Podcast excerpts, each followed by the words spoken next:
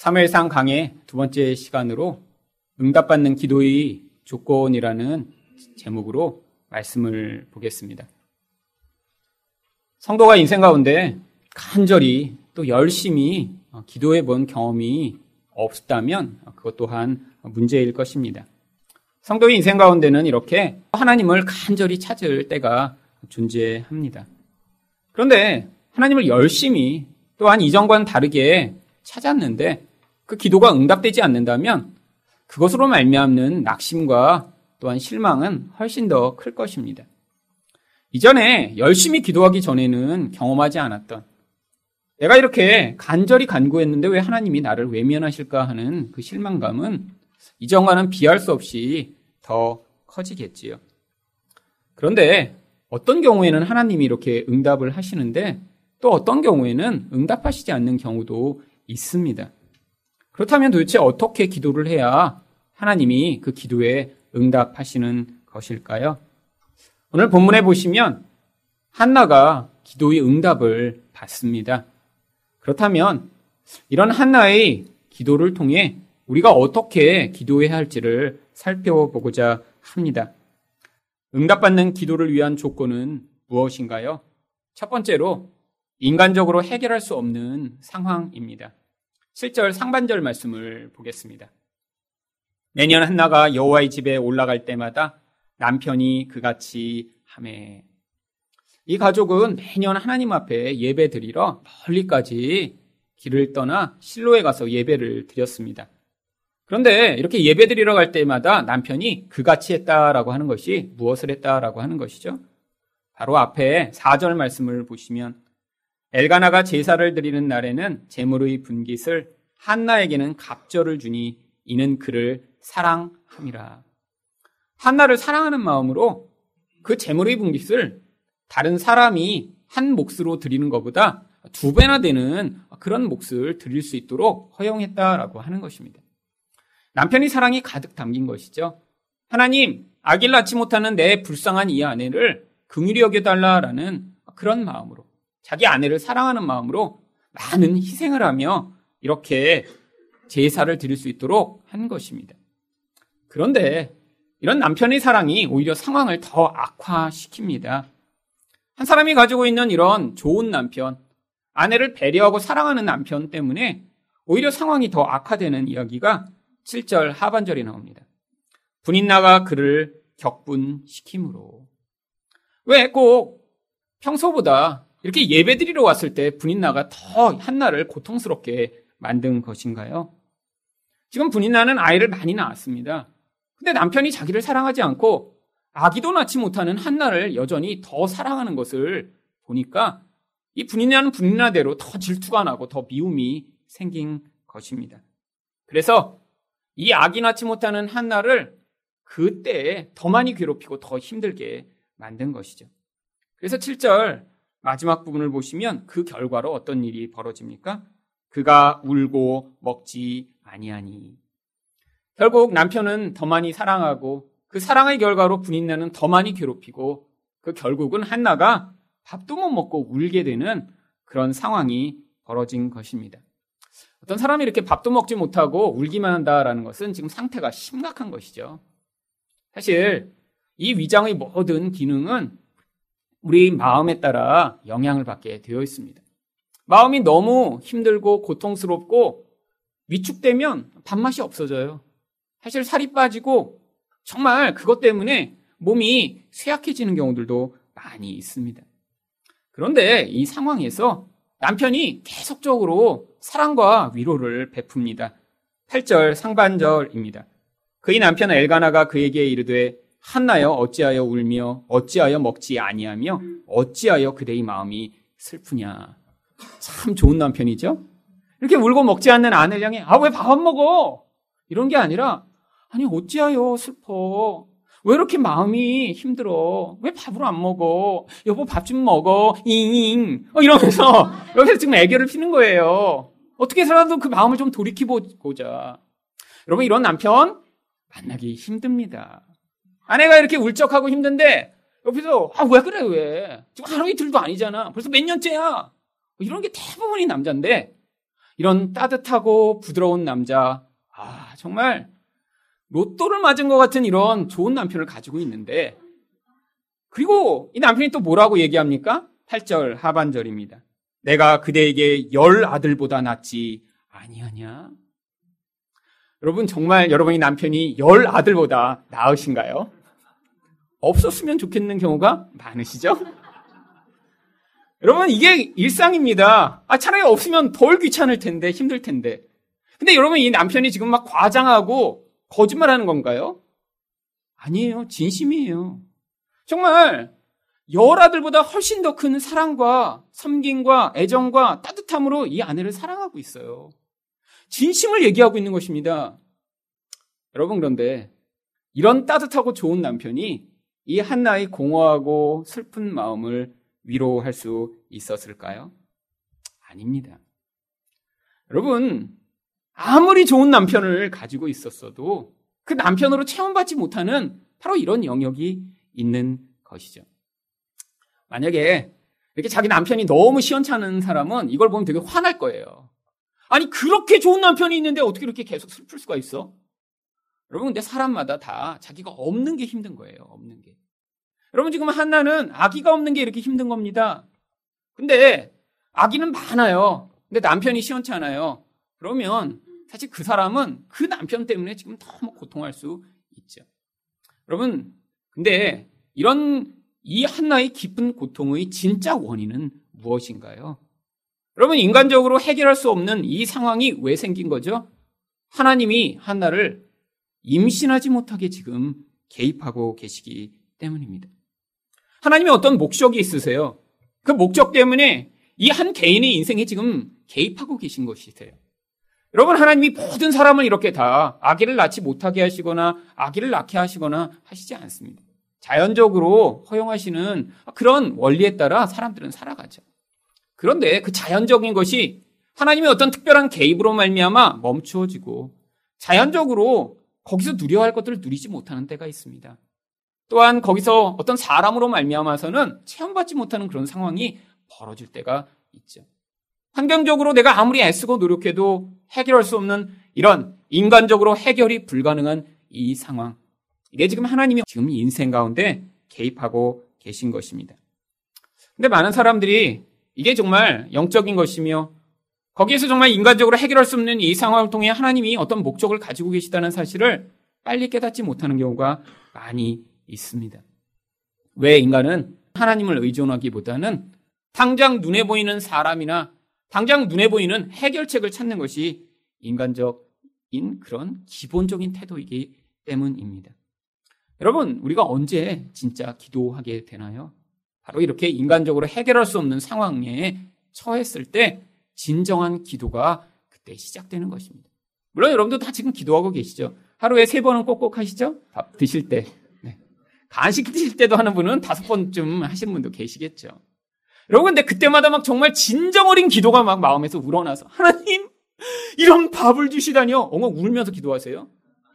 사실은 먹다가, 어머, 또 잊어먹었네? 감사합니다. 하고 먹을 때 많죠. 여러분, 그냥 하고 있는 거예요. 아, 물론, 안 하시는 것보다 좋습니다. 여러분, 근데, 인생 가운데 그렇게만 기도하며 살 수 없다라는 거예요. 아침에 일어나서, good morning 하나님? 그리고 하루를 시작하고 잘 때 good night 하고 자는 이 정도의 기도로만 살 수 없다라는 거예요. 살다 보면 해결할 수 없는 그런 나의 힘과 나의 능력이 무력화되는 그런 순간이 다가오게 되어 있습니다. 하나님이 그 자리로 이르게 하셔서 물론 뭐 하루 종일 눈을 감고 기도하지 않아도 순간순간 하나님 도와주세요. 하나님 어떻게 하죠? 라는 그런 마음으로 살아가게 만드는 그 순간. 이게 지금 하나님이 여러분에게 어떤 목적과 계획을 가지고 일을 행하고 계신 순간이라는 것이죠. 여러분 근데 이렇게 인간적으로 해결할 수 없는 상황을 지나가고 있는 성도를 다른 사람이 보면 어떤 생각이 들까요? 굉장히 불행하게 보일 것입니다. 아니 저렇게 어떻게 해결책이 없어? 아니 어떻게 저렇게 정말 꽉 막힌 채로 저렇게 살지? 아 정말 저 인생 어떻게 될까? 바로 제가 저희 인생을 과거에 바라보던 시각이 이런 시각이었고요. 아마 남들도 얘기는 안 했지만 남들이 저희 인생을 바라보면서 똑같이 그렇게 생각을 했을 것입니다. 20대 때 저희 집안이 쫄딱 망해서 모든 것이 차압되고 지하실에 쫓겨나 살았을 때 낙심하고 힘들고 그러다가 결국엔 몸이 마비 돼서 학교를 휴학하고 아무 일도 하지 못하고 침대에 누워 있을 때 몇 년간 계속되는 가난으로 말미암아 정말 그 다음에 어떻게 해야 될지 인생의 계획을 세우지 못하고 허덕이며 살아갈 때 저 또한 제 인생을 바라보며 답답하고 낙심하고 도대체 해결 방안이 없는 그런 상황을 살고 있었죠. 아마 주변에 있는 사람들도 저를 그렇게 바라보았을 것입니다. 그런데 그 과정 가운데 인간적으로는 도대체 답이 없는 상황이었는데 그 상황을 통해 하나님을 만날 수 있는 길이 열린 것입니다. 물론 저희 인생 가운데도 제가 그렇게 처음부터 하나님을 찾고자 하는 그런 기본적인 마음이 없었기 때문에 그 고통스러운 과정을 지나가면서도 끊임없이 아, 뭔가 정말 기적이 일어났으면 좋겠다. 단번에 문제가 좀 해결됐으면 좋겠다. 더 열심히 내가 이렇게 기도하면 하나님이 단번에 문제를 해결해 주실래나? 여러분, 그래서 그때는 금식도 많이 했습니다. 왜? 불쌍하게 보여요, 하나님이. 그래서 딴 사람이 이렇게 보다, 어머, 제가 일주일이나 굶었네? 아이고, 아이고, 불쌍해. 이렇게 하고 거기서 뭔가 기적을 보이실까 봐. 근데 그 긴 세월을 통해 마음의 깊은 틀이 깨지고, 아, 내 능력과 힘, 내가 가진 자원으로는 해결할 수 없는 이 상황이 나의 본질을 하나님께로 바꾸고자 하는 하나님의 계획이구나라는 사실을 받아들였더니 그 과정을 통해 하나님을 만나게 된 것이고요. 그리고 그 만남의 기억과 그 과정을 통해 여러분에게 똑같이 여러분이 해결할 수 없는 그 상황 가운데 그 하나님을 찾으라라고 제가 거짓말이 아니라 제 인생 가운데 경험한 그 하나님을 여러분에게 전하고 있는 것입니다. 두 번째로 응답받는 기도를 위한 조건은 무엇인가요? 우상을 포기하는 것입니다. 9절 상반절 말씀입니다. 그들이 실로에서 먹고 마신 후에. 여러분, 바로 앞에서 무슨 일이 벌어졌나요? 한나는 지금 울다가 밥도 못 먹고 있는 상황이에요. 그런데 지금 다른 사람들은 다 어떻게 했다고요? 먹고 마시고. 여러분, 이게 바로 영적으로 어려움을 겪는 사람이 겪고 있는 주변 환경입니다. 지금 나는 너무 괴로워요. 나는 지금 밥도 못 먹고 죽을 것 같아요. 그런데 주변 사람들은 잘 먹고 잘 살고 있습니다. 여러분, 남들이 나의 고통에 동참할 수 없는 거예요. 지금 나 혼자 더 외톨이 같이 된 것이죠. 여러분, 지금 주변 사람들이 옆에서 돕고 싶어요. 그렇다고 밥을 굶나요? 여러분, 고통하는 사람만 밥을 굶고 힘들죠. 나는 지금 아무것도 먹고 싶지도 않고, 마음은 다 찌그러지고 무너지는 것 같은데, 옆에 있는 사람들은 그거에 동참하지 못하니까 자기들끼리 그냥 먹고 즐기며 살고 있는 것입니다. 지금 남의 도움을 받지 못하는 환경이 된 것이죠. 여러분 그런데 이런 상황이 오히려 영적으로 보면 축복인 것입니다. 지금 옆에 사람이 너무 깊이 공감해요. 그래서 이 한나가 이렇게 지금 밥을 안 먹는다고 같이 다 굶어요. 같이 그냥 엉엉 울면서 옆에서 같이 있으면 한나가 아 그래도 그냥 이들이 나를 이렇게 사랑해주고 이렇게 공감해주니까 내가 조금 더 힘을 내볼까? 어, 그럴 텐데 문제가 해결이 안 되거든요. 지금 옆에서 공감을 하지 못하고 나 혼자 외톨이 같은 이 상황에서 어떻게 할 수밖에 없나요? 결국 한나가 구절 하반절에서 반응할 수밖에 없습니다. 구절 하반절이 뭐라고 기록하고 있나요? 한나가 일어나니. 여러분 성경에 이렇게 쓸데없는 것 같은 구절이 기록된 때가 많이 있습니다. 뭐 밥을 먹었느니, 뭐 일어났느니, 앉았느니, 누웠느니. 여러분 왜 이런 걸 기록해 놓은 것이죠? 어떤 사람의 행동을 통해 그 사람의 내면의 변화를 보여주고자 어떤 사람의 행동을 지금 기록하고 있는 거예요. 옆에 사람들이 다 먹고 있습니다. 마시고 있습니다. 즐기고 있어요. 근데 지금 한나는 다 위축되어 있는 상황이었는데 거기서 갑자기 한나가 일어났다는 것입니다. 지금 어떻게 하고 있는 거예요? 지금 내적으로 아, 이 상태로 있으면 안 되겠구나. 내가 어떤 영적 반응을 해야 되겠구나. 내가 어떤 행동을 해야 되겠구나라고 하며 거기에서 지금 반응하고 있는 이 한나의 내면을 지금 한나가 일어났다라고 하는 단어로 표현하고 있는 것이죠. 근데 일어났는데 문제가 여전히 또 존재하고 있습니다. 9절 마지막 부분입니다. 그때 제사장 엘리는 여호와의 전 문설주 곁 의자에 앉아 있었더라. 한나가 일어난 것과 지금 이 엘리가 이렇게 여호와의 전 옆에 앉아 있는 것과는 무슨 관련이 있는 것일까요? 여러분 일어났으면 누군가 옆에서 이렇게 영적으로 도와줄 그런 종교 지도자나 그런 훌륭한 사람이 있으면 참 좋겠죠. 내가 이제 하나님께 반응하고 싶어요. 근데 누군가 좀 도와주면 조금 더 쉽잖아요. 누군가 어떤 목사님이 계셔서 그분의 조언을 얻었더니 내가 훨씬 더 쉽게 하나님을 찾을 수 있거나 누군가 나를 위해서 신령하게 기도 많이 하시는 권사님이 내가 이렇게 힘듭니다 그랬더니 걱정 마 내가 집사님 위해 기도할게 어 그리고 그분이 막 이렇게 기도를 해주며 아 내가 이렇게 기도하며 보니까 멀리서 이렇게 하얀 손을 가진 분이 이렇게 그냥 손을 흔들던데 어, 며칠 안 남은 것 같아 어 이렇게라도 해주면 조금 더 쉬울 텐데 지금 한나가 일어나 지금 하나님께 나아가려고 하는데 그 자리에 누가 있는 것입니까?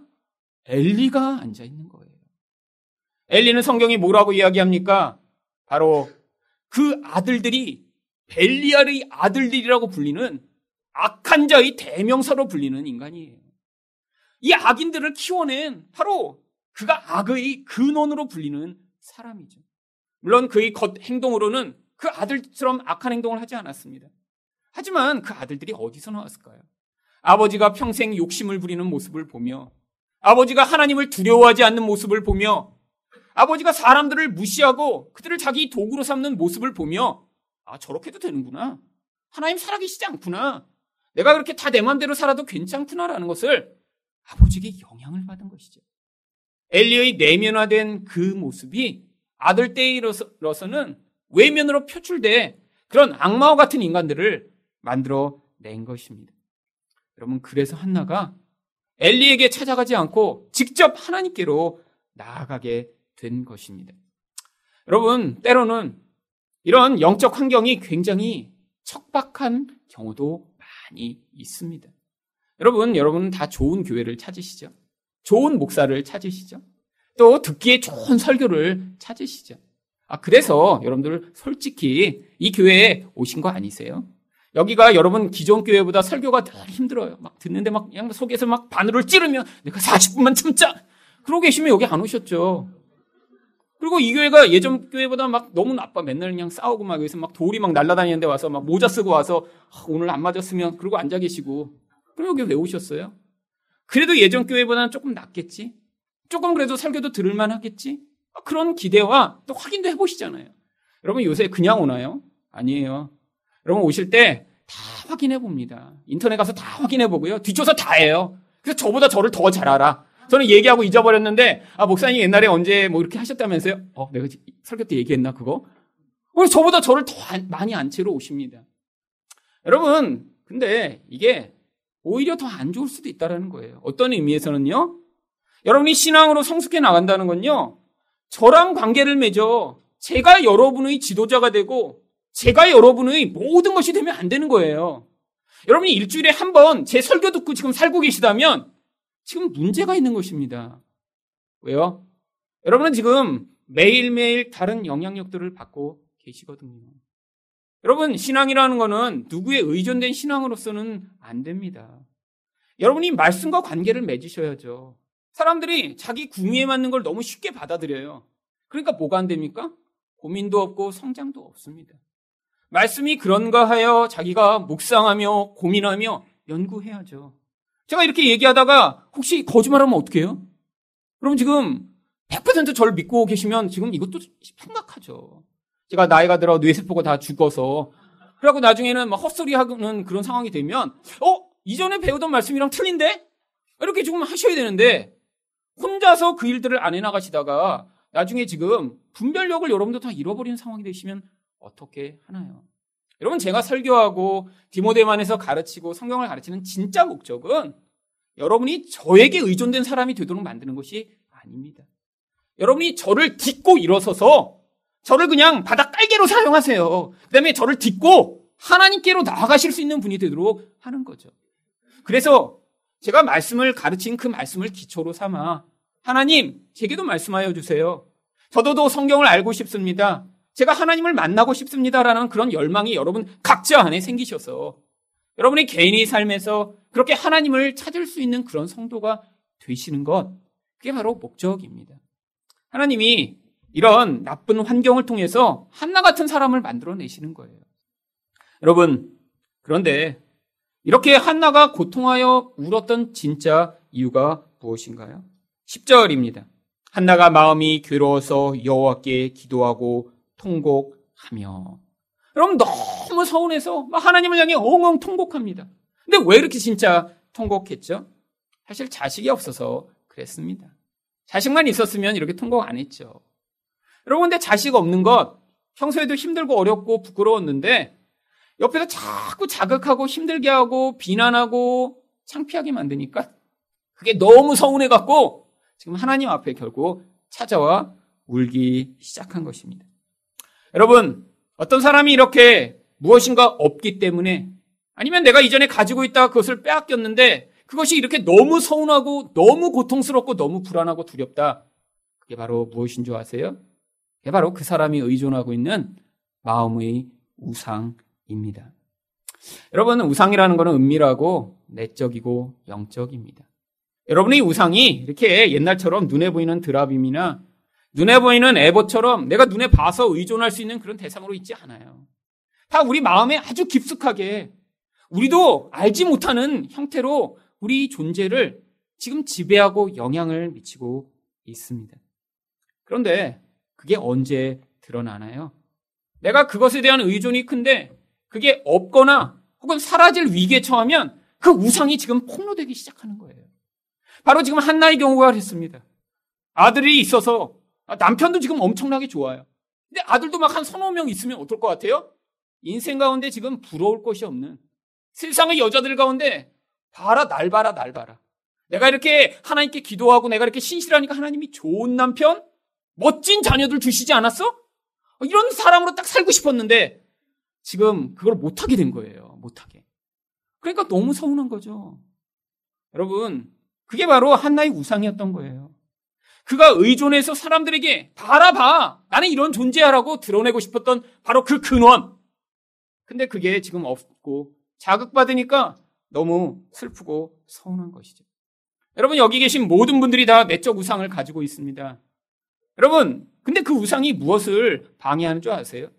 하나님과의 진실한 관계를 방해하는 것입니다. 여러분, 자기도 알지 못하는 사이에 자기 내적 우상이 하나님과의 관계를 깨뜨리고 이웃과의 관계를 계속 파괴하고 있습니다.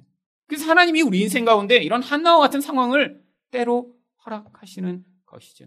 무엇인가 내가 간절히 원했는데 주어지지 않고 아니 내가 가졌다고 생각했는데 그것이 빼앗겨질 때 그때 우리 상태, 우리 반응을 통해 우리가 진짜 무엇을 의존하고 있었는지가 드러나게 되는 것입니다.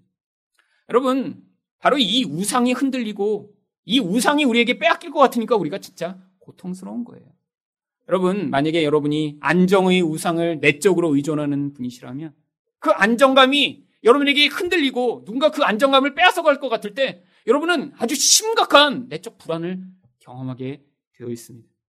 어떤 사람은 관계를 우상으로 섬기는 사람이 있어요. 그래서 사람들과의 모든 관계 가운데 조금이라도 문제가 생기지 않도록 이 사람한테도 잘하고 저 사람한테도 잘하고 근데 그러면 어떤 삶을 살게 되나요? 피곤하고 힘든 삶을 살게 됩니다. 눈치를 봐야 돼요. 끊임없이. 그래서 이렇게 와서 아 집사님 안녕하세요. 근데 그 집사님이 갑자기 바빠서 이렇게 못 봤어. 그러면 아, 저 집사님 왜 나에게 지금 마음이 상했나? 하루 종일 고민해요. 하루 종일. 그 다음 날 전화해서 집사님 혹시 마음이 좀 이렇게 안 좋으세요? 어 어제 집사님 왔어요? 나 바빠서 못 봤는데. 그러면 그제 어, 어, 어, 다행이다. 저 집사님 나 지금 마음이 상해서 나를 이렇게 째려본 줄 알았는데. 여러분 우상이 그 사람을 지금 지배하고 있는 거예요. 여러분 권력 우상을 가진 사람들은 어떡하나요? 남을 끊임없이 통제하고 싶어 합니다. 누군가 내 마음대로 하기를 원했는데 말을 안 들으면 어때요? 분노하기 시작하죠. 이렇게 해! 그래서 싸우고 화내고 욕을 하며 거기서 자기 이 권력이 흔들려진 것에 대한 아주 무서운 반응을 하게 되죠. 어떤 사람은 통제의 우상을 가진 사람이 있어요. 주변에 있는 사람들이 다 내가 만들어 놓은 어떤 틀 안에 들어오기를 원합니다. 남편이 있으면 남편 9시 이후에 들어오면 막 집에서 그냥 바가지를 그냥 꽉꽉꽉 긁어갖고 그 다음날 막 그냥 정말 9시가 되면 남편이 아, 빨리 가야지 이렇게 들어오게 만들려는 이런 여자.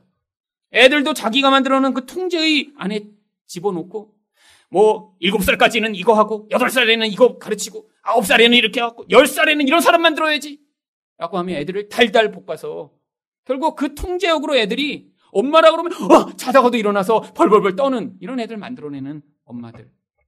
여러분 뭐 하고 있는 거예요? 우상 숭배 하고 있는 것입니다. 여러분, 근데 그게 언제 폭로되나요? 결국 내 마음대로 되지 않을 때. 아니, 내가 그렇게 잘하고 있다고 생각했는데 그게 뺏겨지는 어떤 순간이 되면 그 순간에서 우리는 이 불안함과 이 슬픔이 터져 나오는 것이죠. 내가 내 자녀들을 다 통제하고 있다고 생각했는데 어느 순간에 애가, 애가 안 해! 싫어! 이렇게 하는 순간에 엄마가 어떻게 돼요? 인생이 다 끝나버리는 것 같은 절망감에 그때 어디로 오셔야 돼요? 하늘사랑교회 금요 기도에 오셔야 되는 거예요. 그때. 거기 가서 뭐 학교 선생님 찾아가서 우리 아들이 옛날엔 말 잘 들었는데 왜 그런가요? 뭘왜 그래요? 엄마가 통제했으니까 그 안에서 죽을 것 같이 힘들어하다가 고통하며 그제서야 반항한 거죠. 착했으니까. 여러분, 하나님이 그렇게 찾아오시는 거예요. 왜? 우리 우상은 나도 고통스럽게 만들고 다른 사람도 고통스럽게 만들며 하나님의 은혜를 받아들이지 못하게 만드는 그런 하나님과 원수되게 만드는 그런 영향력이기 때문입니다. 하나님이 이렇게 개입해 오셨더니 한나가 어떻게 반응했나요? 11절입니다. 서원하여 이르되 만군의 여호와여 만일 주의 여종의 고통을 돌보시고 나를 기억하사 주의 여종을 잊지 아니하시고 주의 여종에게 아들을 주시면 내가 그의 평생에 그를 여호와께 드리고 삭도를 그의 머리에 대지 아니하겠나이다. 여러분 많은 사람들이 이 한나의 기도를 이렇게 뭔가 하나님께 내놨더니 그 대가로 아들을 받았다라고 이렇게 생각하는 경우가 많이 있습니다. 여러분 하나님께 이렇게 아무리 뭐 좋은 거 내놔도 하나님 그에 보상으로 주시지 않아요. 여러분 이걸 가지고 많은 사람들이 그래서 특히 그 아들 못 나올 때 뭐라고 기도했죠? 하나님 아들만 주시면 목사 시키겠다고.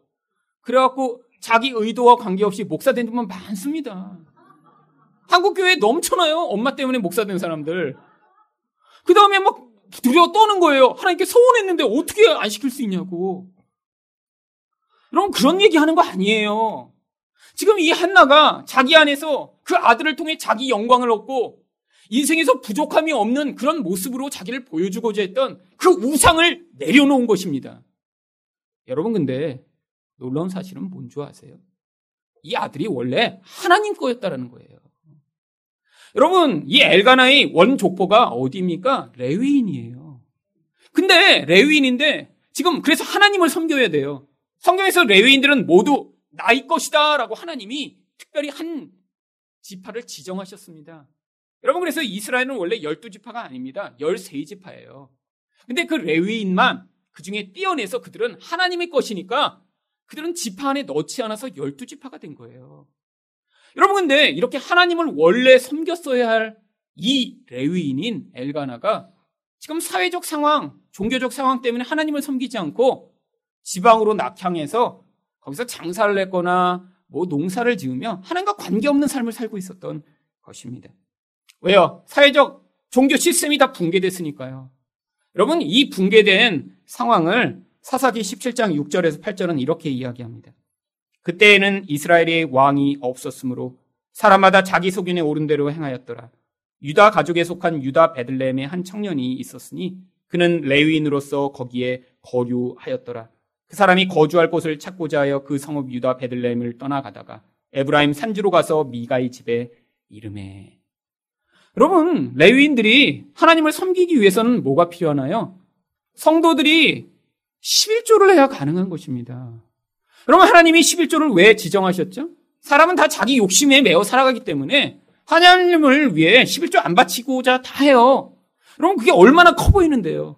근데 하나님을 향한 최소한도의 그 법을 제정해 놓으시지 않으면 사실 이 레위인들은 자기 따로 농사 짓고 장사하고 그 일을 해서 먹고 살지 않도록 하나님을 섬기는 위해 따로 떼어놓으셨는데 이 시스템이 유지될 수가 없었던 거예요.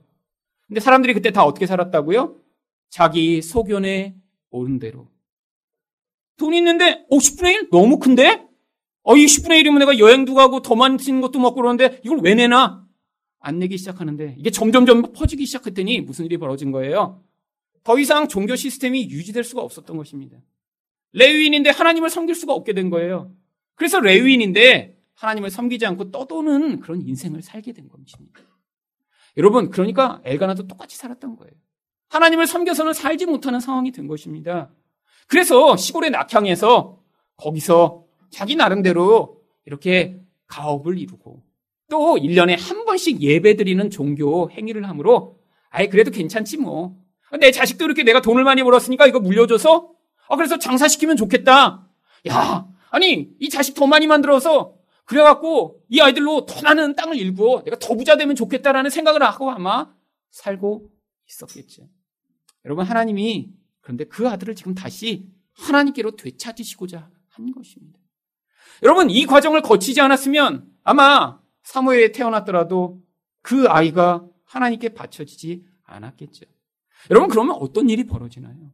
이 아이는 지금 이 이스라엘의 영적 어두움 가운데 하나님의 빛을 가져올 그런 하나님의 선지자로 세워야 할 아이예요. 사람들이 다 자기 소견대로 옳은 대로 살아가고 있기 때문에 지금 이 어둠이 강력한 것입니다. 근데 이렇게 하나님께 헌신된 한 사람이 나와야 그것으로 말미암아 이 땅에 다시 어둠이 물러가고 빛이 임하는데 지금 한나조차도 자기 아이를 자기 욕심으로 붙들고 있었던 것이죠. 그래서 하나님이 그 인생에 지금 찾아오고 계신 것입니다. 원래 하나님 거를 하나님께 돌려달라고. 그래서 그 아이를 통해 이 민족이 살 길을 열게 해달라고. 여러분, 우리 인생 가운데도 하나님이 그렇게 찾아오실 때가 많이 있습니다. 여러분이 욕심으로 붙들고 있는 그것, 아니, 여러분이 의존하고 있는 그것이 여러분에겐 축복이고 여러분이 생각할 땐 굉장히 좋아 보이지만 아니요. 하나님이 그걸 통해 더 거룩하고 또 하나님의 뜻에 합당한 일들을 이루시고자 계획하고 목적하신 것이 있으십니다. 근데 여러분이 계속해서 붙들고 있으신 것들이 많이 있죠. 하나님이 여러분 인생 가운데 허용하신 많은 것들이 있으실 거예요. 그런데 여러분이 만약에 그 안정을 여러분이 우상으로 섬기고 있다면 여러분은 끊임없이 어떻게 하셔야 돼요? 여러분에게 주어진 모든 자원을 여러분 미래가 불안하지 않도록 여러분이 성을 만드는 일을 위해 지금 다 사용하셔야 돼요. 여러분의 시간, 여러분의 돈, 여러분의 관계를 통해 자, 내가 이렇게 50살에 은퇴해도 아, 내가 100살까지 살아도 나는 이렇게 부족함이 없이 잘 살 수 있을 거야. 이런 마음으로 여러분이 모든 것들을 쌓아놓겠죠. 여러분이 만약에 쾌락우상을 섬기고 있다면 아마 지금 주어지는 모든 것을 여러분이 쾌락을 위해 지금 다 사용하고 있을 것입니다. 그래서 맨날 돈이 모자라요. 맨날 월급을 받아도 카드값으로 그 다음날 다 빠져나가고 어, 떻게 살지 어떻게 살지 어떻게 살아요? 할부가 있잖아요. 그래서 또 다시 살고 아, 그렇게 1년 내내 할부로 사는 할부 인생. 여러분 영적으로는 쾌락에 노예된 인생을 살아가고 있는 것이죠. 늘 마음으로는 어떻게 이야기합니까? 언젠가 할부에서 벗어나면 나도 하나님께 큰 몫을 한번 드릴게요. 여러분 죽을 때까지 그런 일은 없습니다. 여러분 지금 시작된 할부 인생이 언제 끝나겠어요? 무덤에서 끝나게 되죠. 여러분 우상에서 벗어나지 못하면 하나님이 여러분에게 이미 주신 축복과 자원과 능력과 기회들이 어둠을 밝힐 이런 놀라운 기회로 사용되지 못하는 것이죠. 하나님이 그래서 여러분을 지금 개입하고 계신 것입니다. 여러분, 제 인생 가운데 제가 이렇게 안정을 추구하니까 저 또한 늘 돈이 없는 것이 너무 힘든 인생을 살았습니다. 근데 이때까지 늘 돈이 없었습니다. 돈이 없는 정도가 아니라 매달 도대체 언제 어디서 어떻게 돈이 와서 살 수 있는지 예측도 할 수 없고 계획도 세울 수 없는 그런 인생을 지난 20년간 살았죠. 여러분 월급 맨달 꼬박꼬박 받기 시작한 거 이 교회 시작하고 1년 후부터입니다. 1년 동안은 월급도 안 받았어요. 여기서도. 여러분 지금에야 오니까 이제야 월급이 들어와요. 아, 날짜 되면 들어와요. 안 오면 이상해요. 어, 그게 처음이에요, 처음. 예전에는요, 하나님이 언제 누구를 통해 어떻게 얼마를 어떤 방식으로 주실까? 맨날 맨날 기대가 돼요. 속으로는 불안해 죽겠어요. 그렇게 20년을 늘 산 거예요. 여러분, 저는 안정 우상이 제 안에 너무 커요. 내가 계획할 수 있고, 내가 통제할 수 있고, 내가 모든 것들을 예측할 수 있어야 불안하지 않은데, 얼마나 매일 불안했는지를 모릅니다. 근데 그 과정을 통해 뭘 배웠는 줄 아세요? 아, 내가 노력해도, 내가 애써도 나의 인생을 안정하게 만들 수 있는 것이 아니구나. 하나님이 나의 인생의 주인이시며 나를 책임지시는구나. 내가 눈에 보는 것을 너무나 깊이 의존하고 있는 그런 나는 우상숭배자이구나. 이 사실을 지난 20년을 통해 철저히 깨닫게 되니까. 그리고 나서 내 인생 가운데 내가 가진 것으로 나의 미래를 평가하고 그것으로 나의 미래를 안정을 찾지 않고 하나님이 이끄시는 대로 맡겨드리는 인생으로 이렇게 그래도 변화된 것이죠. 여러분, 여러분 인생 가운데도 하나님이 말씀하실 때가 있습니다. 여러분 도대체 무엇을 지금 의존하고 계세요? 그것이 여러분이 삶을 어쩌면 더 옥죄고 있는지도 몰라요. 여러분이 지금 내가 한 푼, 두 푼 아껴서 인생을 잘 살아야지 그게 여러분 마음대로 되지 않는 것입니다. 아, 내가 주어진 이 모든 것 아, 너무 좋다. 나는 이걸로 내 쾌락을 더 많이 증진시켜야지. 그게 진짜 행복을 가져오는 것이 아니라는 것이에요. 하나님이 우리에게 요구하실 때 그 우상을 십자가에 매달아 죽이고 하나님이 우리에게 주시는 참된 안식과 만족을 얻은 사람만이 하나님과 동행하며 살아가는 그 놀라운 은혜, 어둠이 빛으로 바뀌는 그 놀라운 은혜, 하나님의 나라가 우리를 통해서도 임하게 되는 그 놀라운 은혜를 우리가 우리 인생 가운데도 경험할 수 있는 것입니다. 여러분, 하나님이 바로 먼저 그 일을 행하셨습니다. 어떻게요? 우리와 같은 어둠이 가득한 자를 위해 하나님이 자기 아들을 포기하신 것이죠. 아들을 주셔서 먼저 우리에게 가장 좋은 것을 선물하셔서 그 선물이 이 어둠 가운데 빛으로 임하여 우리가 이제는 그 어둠에 매어 살지 않아도 되는 자, 이제는 그 빛을 받아들여 하나님의 은혜를 경험하는 자가 될 수 있도록 하나님이 은혜를 베푸셨기에 이제는 우리가 그 하나님을 향해 반응할 수 있는 그런 인생으로 지어져 가야 되는 것입니다. 마지막으로 응답받는 기도를 위한 조건은 무엇인가요? 하나님만을 구원자로 의지하는 것입니다. 12절 상반절 말씀을 보겠습니다. 그가 여호와 앞에 오래 기도하는 동안에 여러분 이전에도 많이 기도했겠죠. 근데 이런 하나님 앞에서 자기의 근원이 드러나고 자기의 우상이 하나님 앞에 내어드리게 되는 그 과정을 지나니까 하나님 앞에서 깊이 기도하며 지금 하나님을 추구하고 있는 것입니다. 그가 영적으로 지금 깊은 기도를 하고 있음을 12절 하반절과 13절 상반절은 이렇게 이야기합니다. 엘리가 그 입을 주목한 즉 한나가 속으로 말함에 입술만 움직이고 음성은 들리지 아니하므로 여러분 기도하다 보면 이렇게 뭔가 기도하는 것 같은데 마음에서 나오는 그 깊은 말로 표현할 수 없는 그 언어를 하나님 앞에 어떤 때는 울음으로 하나님 앞에는 어떤 때는 그냥 정말 입을 달락달락달락 이렇게 움직임으로 말미암아 지금 토해내고 있는 그런 상황이죠. 그런데 바로 그 자리에서 엘리가 그 상황을 보고 어떻게 판단합니까? 13절 하반절입니다. 엘리는 그가 취한 줄로 생각한지라. 여러분 이게 지금 이스라엘 전체의 영적 지도자로 서 있는 엘리의 영적 상황입니다. 지금 영적 분별력이 전혀 없는 상태예요. 지금 이런 깊은 우상이 잘라지며 하나님을 추구하고 있는 이런 상황을 지나고 있는 한나를 보며 어, 술 취했구나. 이렇게 생각하는 수준이라니. 그래서 14절에서 엘리가 뭐라고 이야기합니까? 엘리가 그에게 이르되 내가 언제까지 취하여 있겠느냐? 포도주를 끊으라 하니. 여러분, 원래 누구의 눈에는 누구만 보인다고? 사실 지금 엘리가 어떤 상태죠? 영적 분별력이 없는 상태입니다. 여러분 근데 술 취함이 인생 가운데 가져오는 가장 큰 영향력이 무엇인가요? 분별력을 잃어버리게 만드는 거예요. 지금 이 엘리의 상태가 바로 그런 상태예요. 술 취한 사람과 같은 상태예요, 영적으로는. 뭐가 옳은 건지, 뭐가 나쁜 건지, 뭐가 하나님께 속한 건지, 뭐가 아닌지를 지금 분별하지 못하는 그런 상태예요. 여러분, 술 취한 사람들 보면 바로 이 분별력을 잃어버려서 문제가 되는 것입니다. 여러분, 술 취하고 운전하는 사람들 다 뭐라고 얘기하는 줄 아세요? 아, 괜찮아, 괜찮아, 괜찮아. 나 다 잘할 수 있어. 잘 못하거든요. 근데 분별력을 잃어버리니까 운전하는 거예요. 여러분, 근데 그 결과가 어떻게 참혹하게 나타나나요? 물론 음주운전했다고 다 사람을 죽이고 다 사고 나는 건 아닙니다. 근데 음주운전한 사람들이 그런 일을 벌이는 경우가 훨씬 더 많습니다. 왜 분별력을 잊어버리니까. 그래서 무슨 일들이 벌어지나요? 일가족을 차로 치워 다 죽이거나 그런 일들이 벌어지죠. 그리고 나면 사람들이 뭐라고 그들에 대해 반응하나요? 아, 이런 나쁜 놈! 어떻게 술을 먹고 운전했어? 이 나쁜 놈들 다 사형시킵시다! 여러분 인터넷 보면 되게 과격합니다. 여러분 근데 술을 취해 운전하던 사람이 만약에 그때 멀쩡한 정신이 있었다면 아마 그 사람도 똑같이 얘기했을 거예요.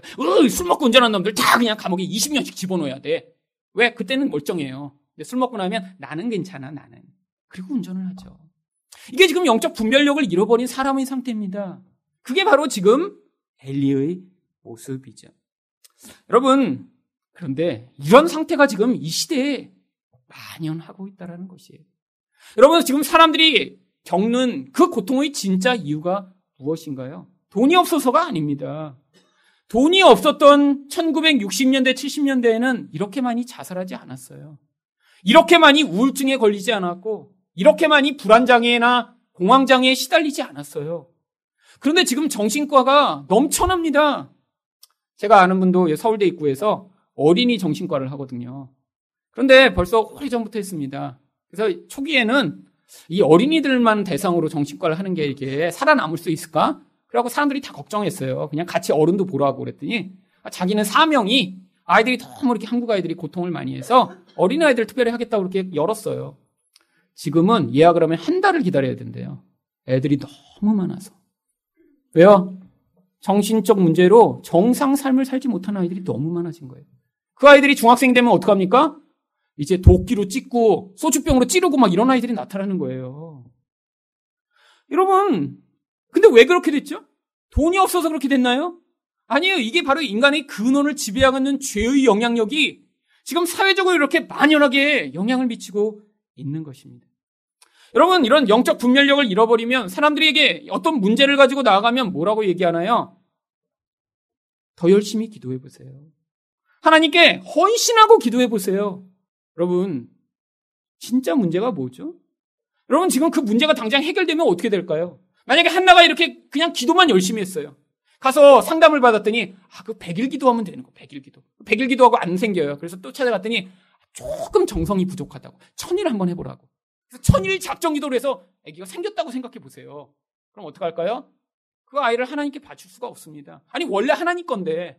그래서 이 민족의 어둠을 해결해야 되는데, 그 아이는 여전히 자기 자식으로 남아있겠죠. 하나님이 우리에게도 마찬가지예요. 여러분이 처한 그 문제만 해결해 주시면 여러분은 그 이전의 상으로 다시 되돌이쳐서 또 돌아가는 거예요. 변화되지 않은 인생을 그대로 사는 것입니다. 그래서 하나님이 그 문제를 통해 여러분이 하나님 앞에서 우상을 내려놓기를 지금 기대하고 계신 것이죠. 이런 제사장의 이야기 앞에 한나가 15절에서 뭐라고 이야기를 합니까? 한나가 대답하여 이르되 내 주여 그렇지 아니하니이다. 나는 마음이 슬픈 여자라 포도주나 독주를 마신 것이 아니오 여호와 앞에 내 심정을 통한 것뿐이오니. 여러분 바로 한나가 그렇게 하나님 앞에 나아가 자기 심정을 토로하며 기도한 것이 바로 하나님이 그의 인생에 개입해 오신 결과로 나타난 것이죠. 마음에서 그렇게 붙들고 있던 자녀라는 우상을 내려놨더니 그 연이 이제 하나님 앞에 그 은혜를 얻고 평안을 얻을 수 있는 준비가 된 것이죠. 그래서 16절에서 뭐라고 이야기합니까? 당신의 여종을 악한 여자로 여기지 마옵소서. 내가 지금까지 말한 것은 나의 원통함과 격분됨이 많기 때문이다. 하는지라.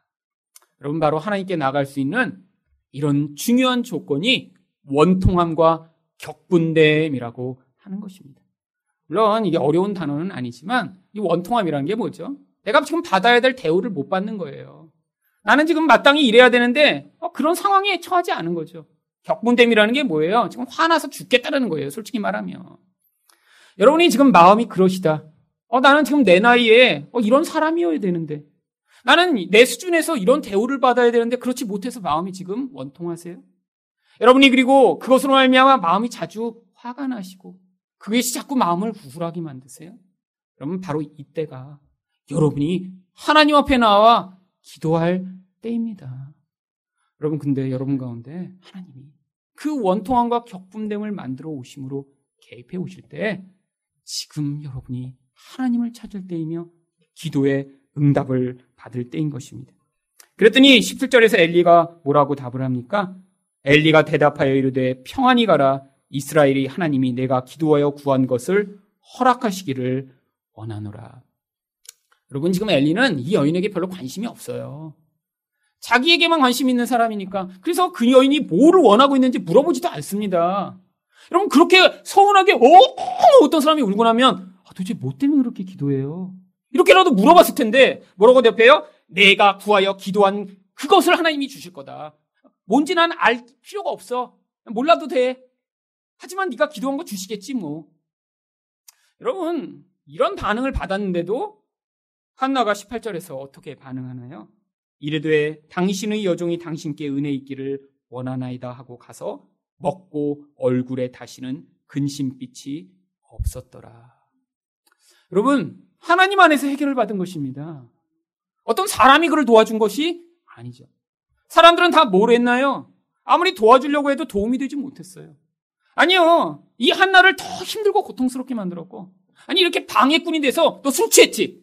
라고 모욕적인 말을 했는데, 하나님 앞에서 우상을 내려놓으며, 하나님이 원하셨던 이 영적 목적이 성취됐더니, 다시는 마음에 근심하지 않는 평안을 얻게 된 것입니다.